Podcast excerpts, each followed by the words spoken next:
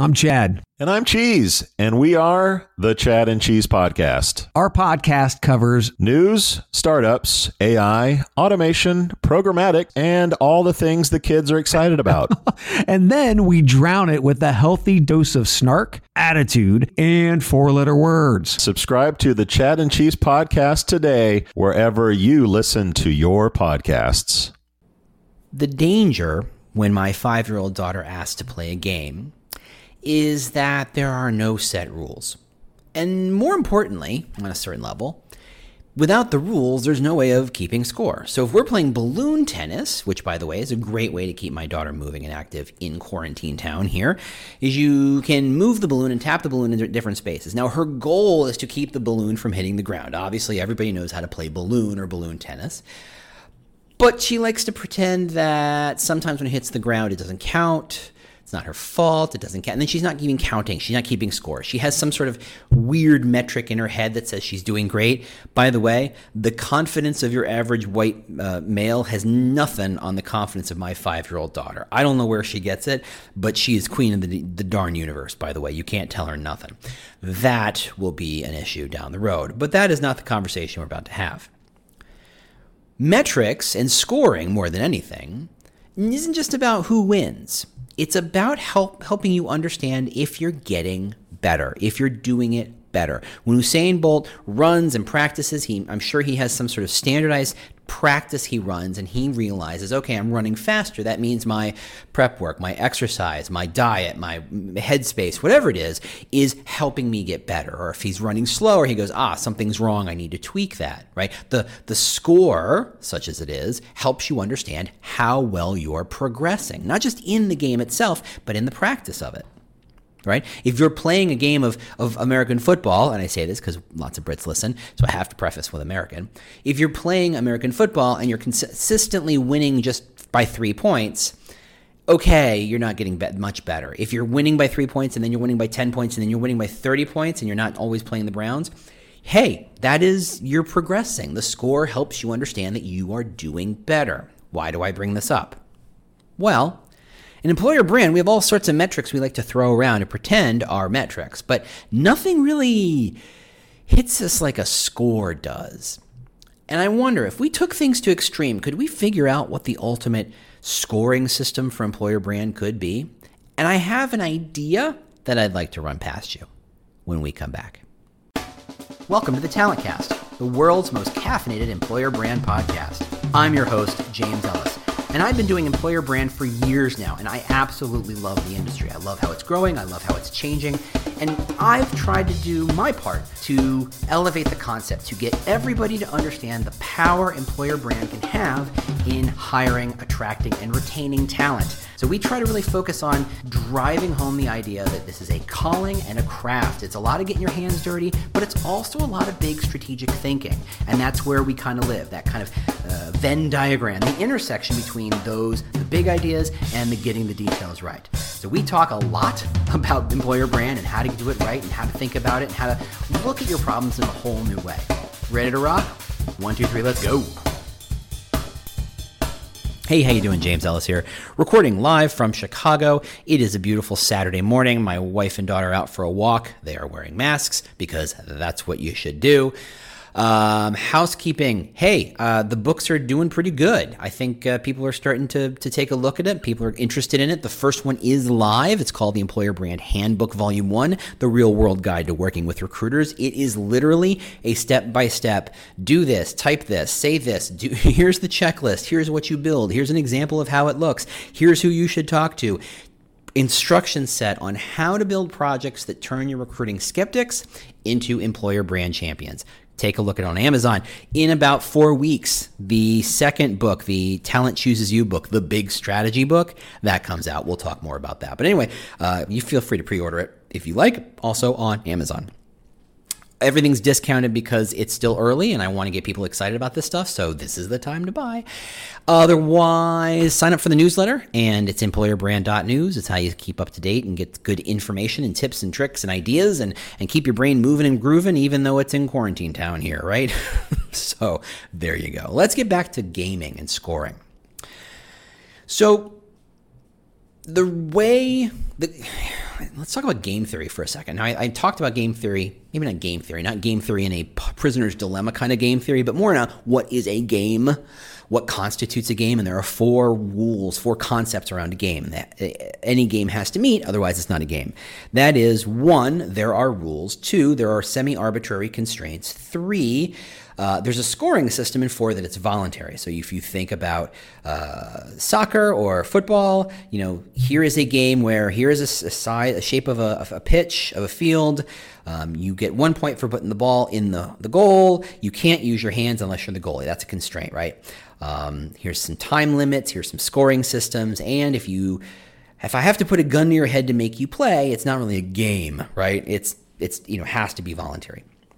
So that's what it constitutes a game. And a game that that scoring system again, it tells you how well you're doing. It tells you if you're progressing. As you practice, that scoring system says, "I am learning something. I'm getting better at this game."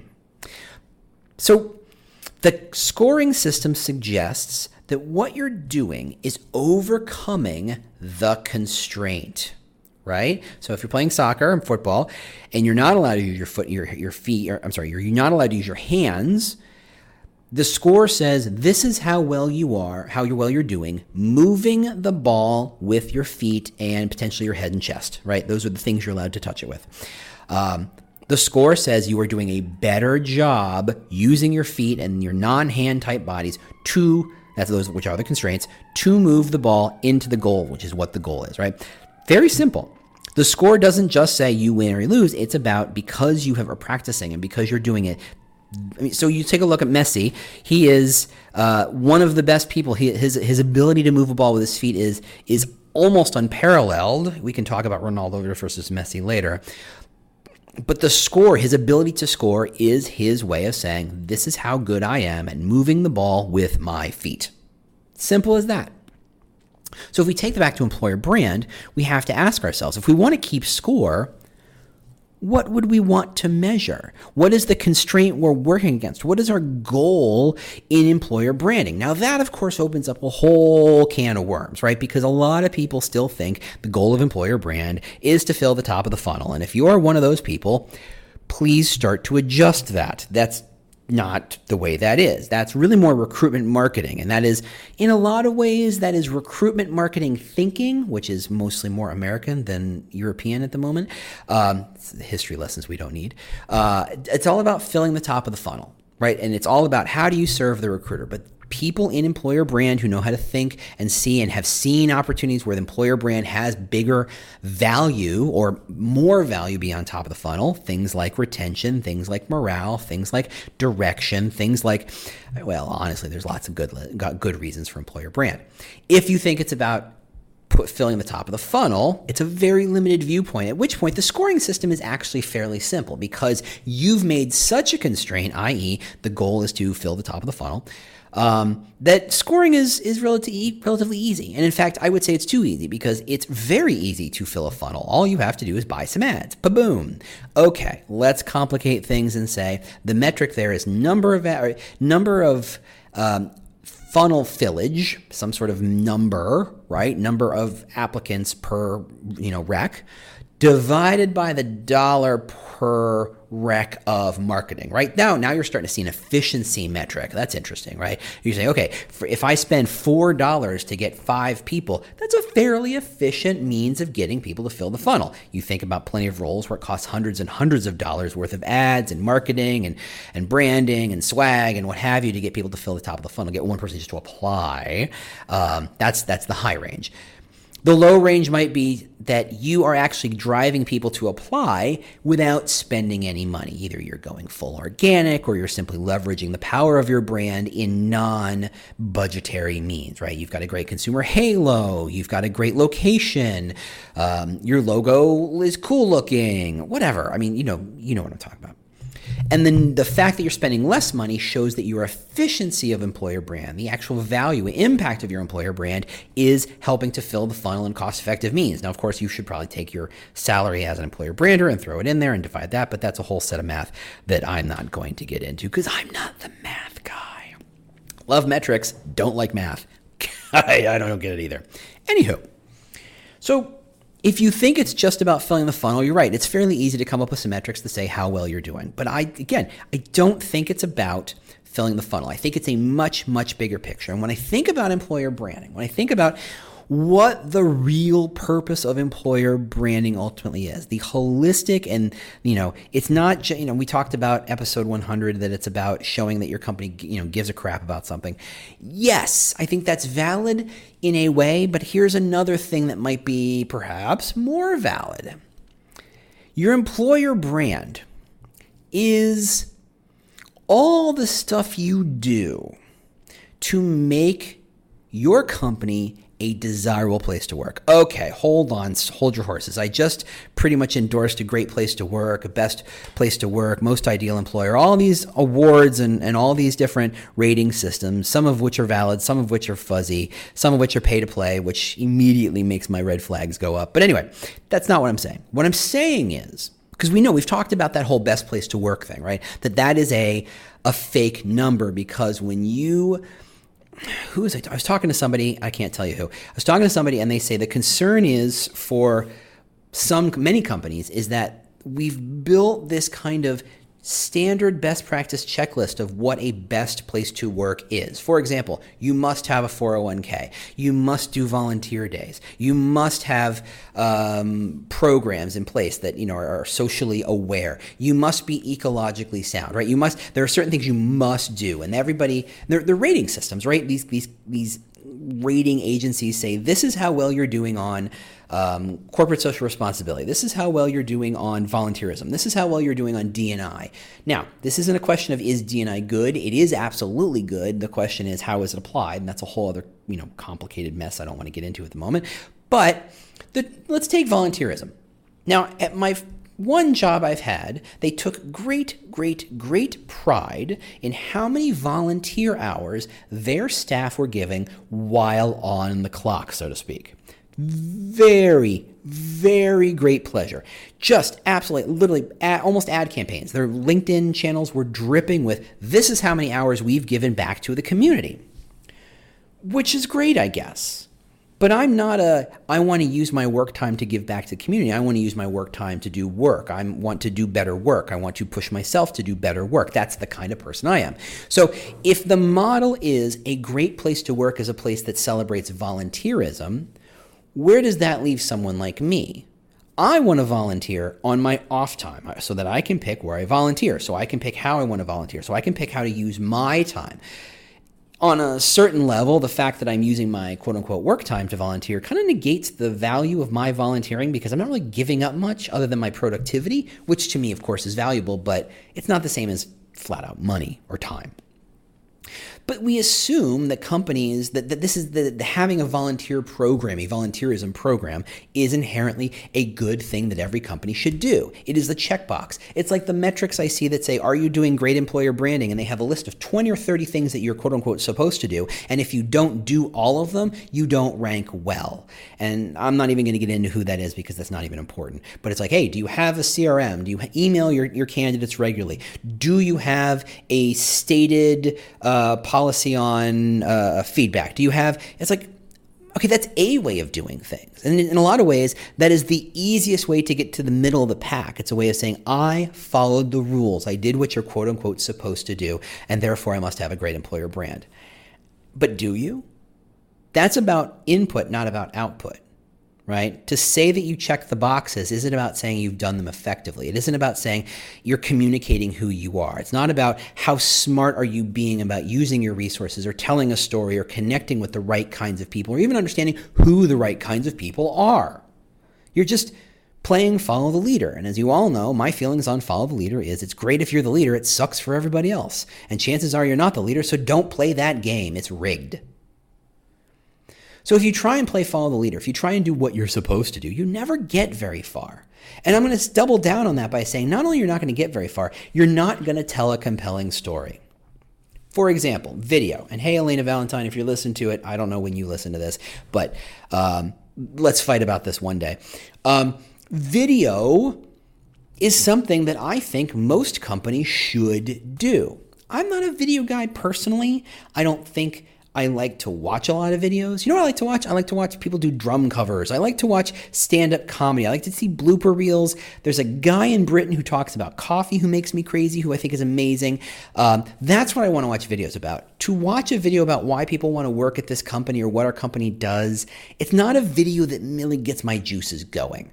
I can see the value of it if I'm trying to research a company. I'm like, okay, the information exists within a video, therefore I must watch the video to get it that means the content is, you know, I'm not interested in video, but that's where the content is, so that's what I'm going to do. And the truth is, saying I do video is a checkbox somewhere on somebody's list of this is how you activate an employer brand. And you and I both know that there are plenty of great videos and there are even more crap videos. The fact that you did a video does not make your brand stronger. If you did a crappy video, it probably makes your employer brand weaker. And in fact, you should have not done anything at all and saved yourself both the misery, the resources, and even the hit on your employer brand. Okay, I'm wandering far afield, so I want to pull it back a bit. Let's get back to that metric. What is the per, and that's a thing you're using to grade the score of your employer brand. So, what do you want your employer brand to do? And this is, I had a moment where I went, that's kind of a thought, and I can't shake it. And so I bring it to you, so maybe you and I can talk about this. And it's this idea that ultimately the goal of employer brand isn't to fill the top of the funnel, but it is to make someone want to work there right? Your goal is to is to talk about why people want to work there, but your goal is to get certain people to want to work there. And I mean fall in love with the idea of this company, of what it's offering and what it does. Your goal is to make this company so attractive to certain people that they don't care about the little problems with it. They don't, they see the issues, they see the the the net, the downside, right? The opportunity cost, the downside, and the things that aren't perfect, but they still go, I still want to work there. And it's a lot of ways we kind of lump that in with mission. I want to work there because I want to make a lot of money, or I want to save the earth, or I want this kind of community or this kind of culture. I want this thing. Um, or the purpose of our company is to save the whales or save the, the trees or to save, you know, the vaccine or whatever it is. It's, you know, that's a purpose driven thing. And we've conflated purpose with desire. I mean, I get how you get there you know, a purpose is very attractive, but ultimately a purpose is usually a little more broad than what I can do.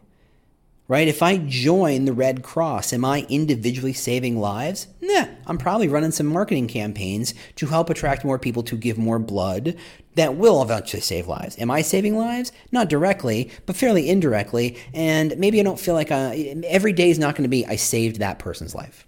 So leaning on purpose is always a tough thing to do because it assumes and presupposes that everyone is doing the work that directly saves those lives. Or if your purpose is to, um, I don't know, move fast and break things, I can imagine there's some lawyers in there going, don't break that. right? There's got to be some HR people saying, "Do not, do not move that fast. That is way too fast. We're going to get sued." Right? There are parts of that that don't feel like they're embracing that purpose. But it is about desire even if you're not connected to the purpose, even if the purpose is, I want this company to make a lot of money or I want this company to be bigger. If the purpose is, and we're going to Amazon here, if the purpose is to make the biggest store in the world, which let's be fair, isn't exactly setting my heart afire, it isn't exactly saving, saving, you know, the world, but it's still their purpose. Their mission is to make Amazon's mission is to make the biggest store in the world. Presumably, their outcomes and knock-on effects of it lowers costs and make things more efficient, et cetera, et cetera. But their purpose is to make, you know, to pioneer, but to make the biggest store in the world. Again, that's not very purpose-driven, but that is their purpose. So again, purpose is not necessarily the same as desire. Because there are plenty of people, and let's be fair, they work at Amazon, who want and desire to make the biggest store in the world, to make their piece of the store the best, the most effective, the most useful, the most interesting, the most whatever, the, but the best store in the world, their particular piece of that Amazon world. And that's what drives them. That's what motivates them. That's what moves them. It's their purpose, I guess. And you can find some sort of tenuous connection between Amazon's purpose. But ultimately, the concept of purpose it's a it's a misdirect. It's not real because ultimately we're saying what we want is for people to want to work here. Can we, can we agree on that idea that the job of employer brand is to get certain people to want to work here? We inform them about what it's like to work here. We inspire them to, you know, to, to see the possibilities in working here. We offer them the viewpoints of other people to say this is what their experiences are. Perhaps they will be your experiences to say that these people are happy. So people maybe that they will look like you. And so therefore you can see how you might be happy here, right? All of our employer brand is to get people to want to work here. And thus, if they want to work here, they're more likely to apply. And therein lies my kind of uh, issue with candidate experience because I think candidate experience uh, doesn't kind of get to the heart of if you get people to want to work somewhere, the candidate experience isn't as important. Right? If my dream job says the ATS process is onerous, it takes 45 minutes, but I know that at the end of it, I got a shot at my dream job, I don't mind it. But if I'm talking to a black hole, if I don't really want to work there, if I don't know have enough information about this company that I want to work there, I don't know if I, if I don't have enough insight into the role to want to work. Hear, hear the word want. You hear the word I want that thing, right? I want a new thing. I want that thing. If you can't get me to that point, yeah, canned experience is important because you look like every other company, and people desire you roughly the same right? If you're choosing between, say, uh, you know, if you're choose about choosing between working at Ford versus Fiat Chrysler, and to you, you don't know the difference or don't realize that they have slightly different cultures or radically different cultures. I don't have enough insight on either of them, but they both make similar things. Do you want to work at one over the other, or do you just want to work? Right? Those are different things. In which case, if you just want to work and you're going to apply that energy, whatever company has an opportunity, that's one thing, but that's not employer brand. Employer brand is making people want to work at your company, your brand, your opportunity, to see something that other people can't see, to, to fill some sort of part of them, to see, feel fulfilled, to feel connected, to, to serve their own intrinsic motivations. That's the goal of employer brand. Okay. If you'd like to quibble with this, please feel free. Twitter, LinkedIn, website, all sorts of places. Anyway, getting back. So, if that is the goal of employer brand, how do you measure desire? Okay, and this is where economics kind of kicks in. Just don't leave yet because I love economics because it's complicated and it's a lot of bullshit, but it's also a lot of smart thinking. Um, it's sometimes hard to tell the difference. But anyway, we all remember, well, maybe you don't. And frankly, for some of you, you've tried very hard to block those systems out. In fact, frankly, some of your drinking is there to kill those particular brain cells of memories.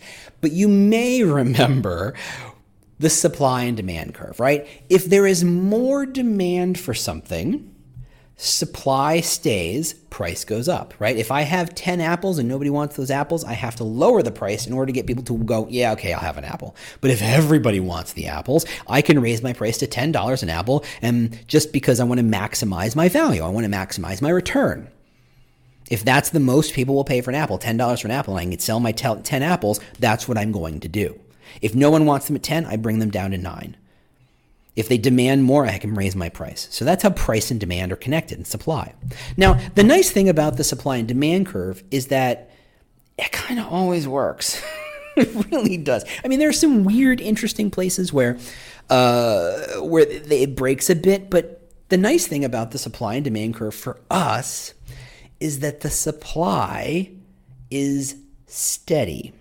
Let me explain.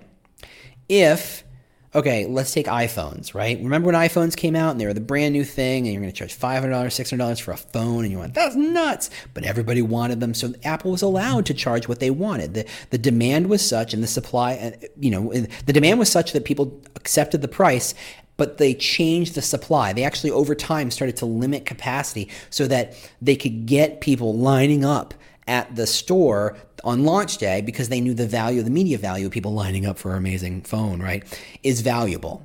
So they held the supply down, kept the price high, and the demand kept increasing. So that's how they were able to kind of generate value against supply. But for jobs, you've only got the one job right? Oh, you might say I have 100 jobs or I might have 1,000 jobs in my ATS, but they're not interchangeable. If I'm a lawyer, I can only apply for lawyer jobs or I should only apply for lawyer jobs. I sh- probably should not apply for the data science job.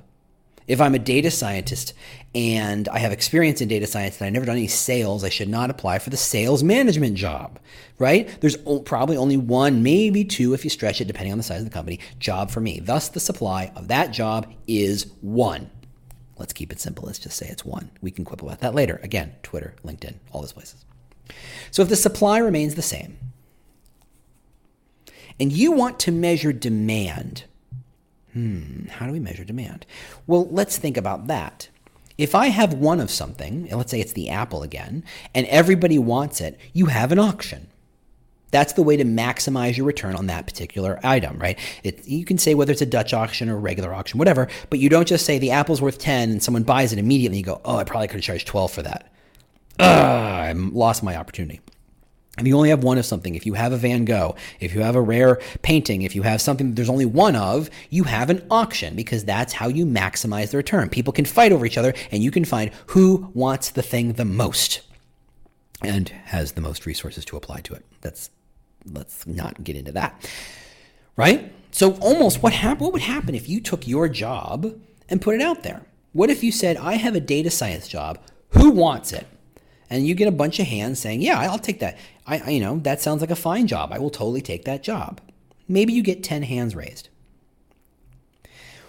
Well, you only have one job and 10 people want that job.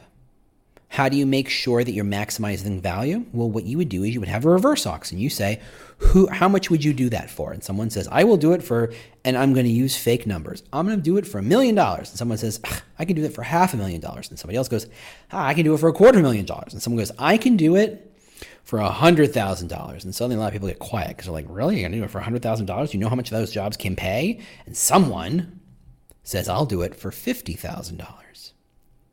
And the room goes still because that's how this story goes, apparently. You've now determined what the amount of desire is because you've determined how little you can charge or how little you can pay for that service. Right? You need a data science, and there's a glut of data scientists you can lower the salary on that. And if your demand is high enough and the supply is low, you can charge what you want. And in a lot of ways, that's kind of what the whole essential worker is. is there are too many people willing to do the job, and therefore the supply and demand curve got all wonky, which is unfortunate because we need those people because they work in grocery stores, and that's how we all stay fed. But that's a separate conversation. Anywho, how many separate conversations can a man have in one podcast? Let's find out. Just kidding. But now we start to see that the goal, the metric, the score of how strong your employer brand is, that is, the demand of people wanting to work there, may be salary.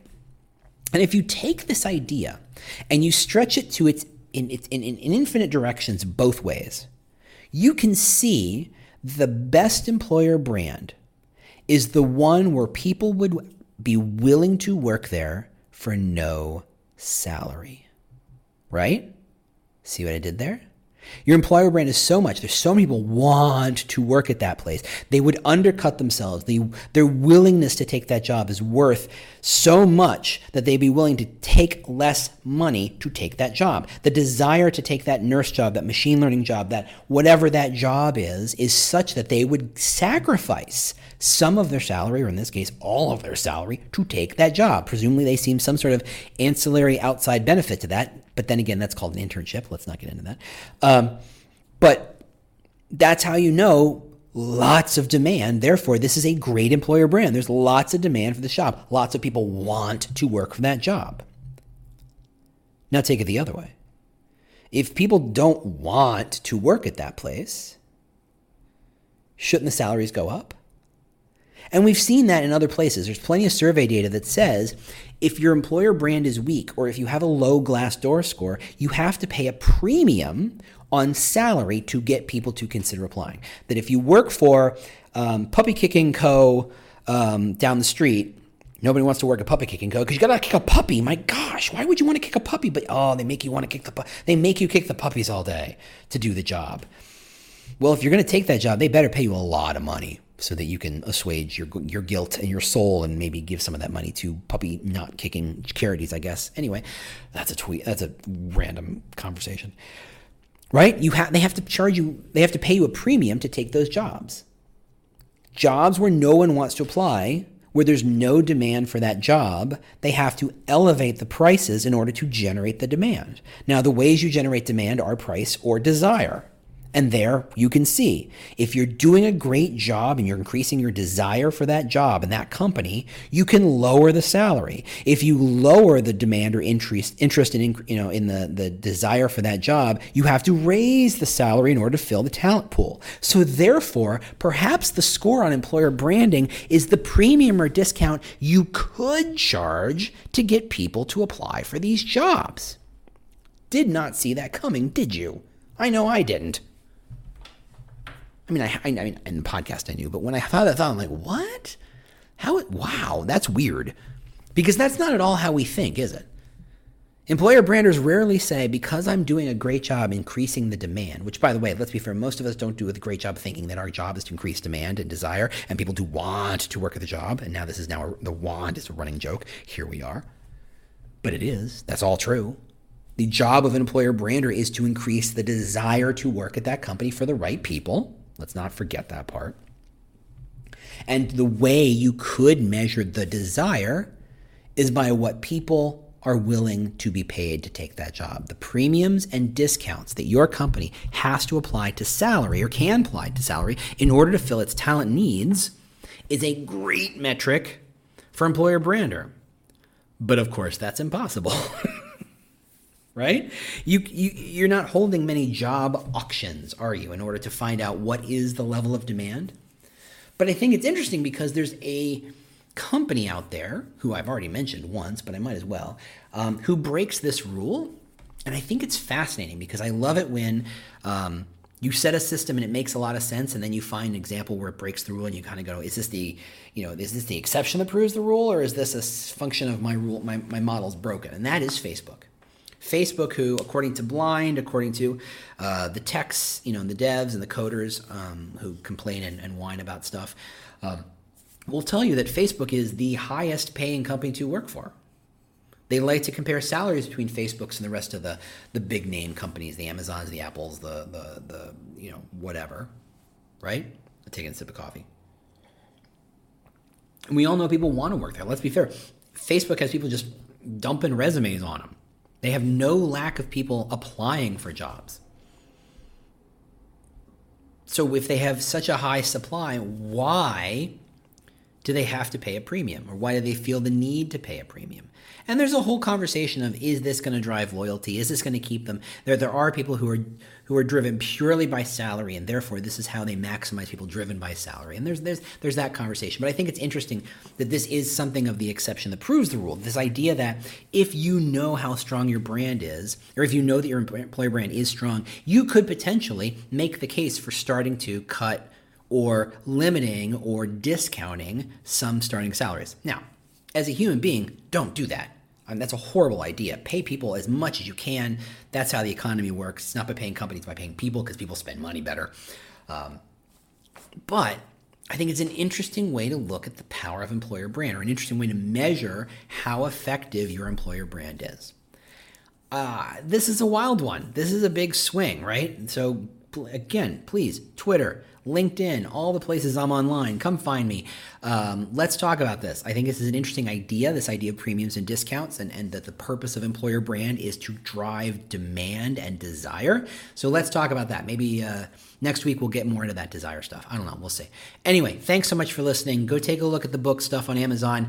Um, I think it's I tried to price things to make it incredibly valuable for you, incredibly useful. So uh, hopefully you get something out of that. Otherwise, I will see you next week. Bye bye. This has been an episode of the Talent Cast, part of the Evergreen Podcast Network. If you'd like to get in touch with me, a couple ways to do that. Obviously, there's Twitter at The War for Talent. You can go to the podcast website at thetalentcast.com. If you'd like to stay up to date on the news of this industry and what's going on, just go to employerbrand.news and sign up for the email newsletter with lots of news and links to other places. If you just want to connect with me on LinkedIn and just say hello or let's just talk. That's linkedin.com slash in slash the war for talent. Or I bet if you just search for James Ellis, I pop up pretty quick. Otherwise, if you have any questions, concerns, considerations, ideas for podcasts, holler at me, let me know what's going on. Thank you if you've shared it. Please share if you haven't. Rate us, review us. I love all that stuff. It really does help kind of keep the message going and get the message out there. Thanks again, and uh, we'll see you next week.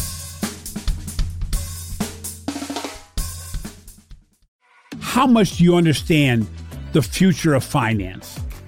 I'm Jim Marous, a top 10 banking influencer and host of the podcast Banking Transformed, where we dive deeply into the rapidly evolving world of banking and financial technology. Join me as I interview industry experts, thought leaders, and innovators as they unravel the latest banking trends, disruptions, and game changing technologies reshaping the world of finance. Redefine your understanding of the banking ecosystem. Subscribe now to Banking Transformed, available wherever you get your podcast and now available on YouTube.